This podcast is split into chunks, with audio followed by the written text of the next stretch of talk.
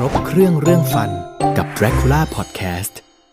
ข้อแนะนำในการทำความสะอาด และเก็บแปรงสีฟันให้ถูกสุขลักษณะ แปรงสีฟันเราควรเปลี่ยนทุก 3 เดือน หรือ 90 วัน เพราะว่า ทุกวันเราใช้แปรงสีฟันในการขจัดคราบแบคทีเรีย ซึ่งมันก็จะไปสะสมอยู่ที่ตัวแปรงสีฟัน ต่อให้เราล้างทำความสะอาดดีๆ มันก็ยังสะสมอยู่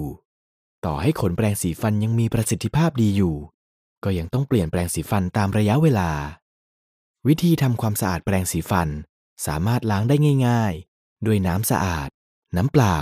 หรือน้ำประปา ล้างเอาฟอง เศษอาหาร หรือสิ่งสกปรกออกจากขนแปรงให้หมด แล้วสะบัดให้แห้ง เสร็จแล้วนำแปรงสีฟันไปเก็บในภาชนะที่ไม่สัมผัสกับหัวแปรง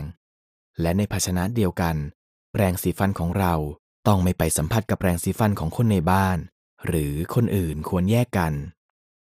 เพราะคราบแบคทีเรียจากแปรงสีฟันของคนอื่น อาจจะมาติดแปรงสีฟันเราได้ และควรจะเก็บแปรงสีฟันให้ห่างจากที่อับชื้น สามารถอยู่ในห้องน้ำได้ แต่เวลาที่จะกดชักโครกจะต้องปิดฝาทุกครั้ง เพื่อให้ละอองน้ำในชักโครก ไม่กระเด็นขึ้นมาเกาะบนแปรงสีฟัน ไม่จำเป็นที่จะต้องเอาแปรงสีฟันไปตากแดด ขอแค่ลมโกรก หรืออากาศถ่ายเทสะดวกก็เพียงพอ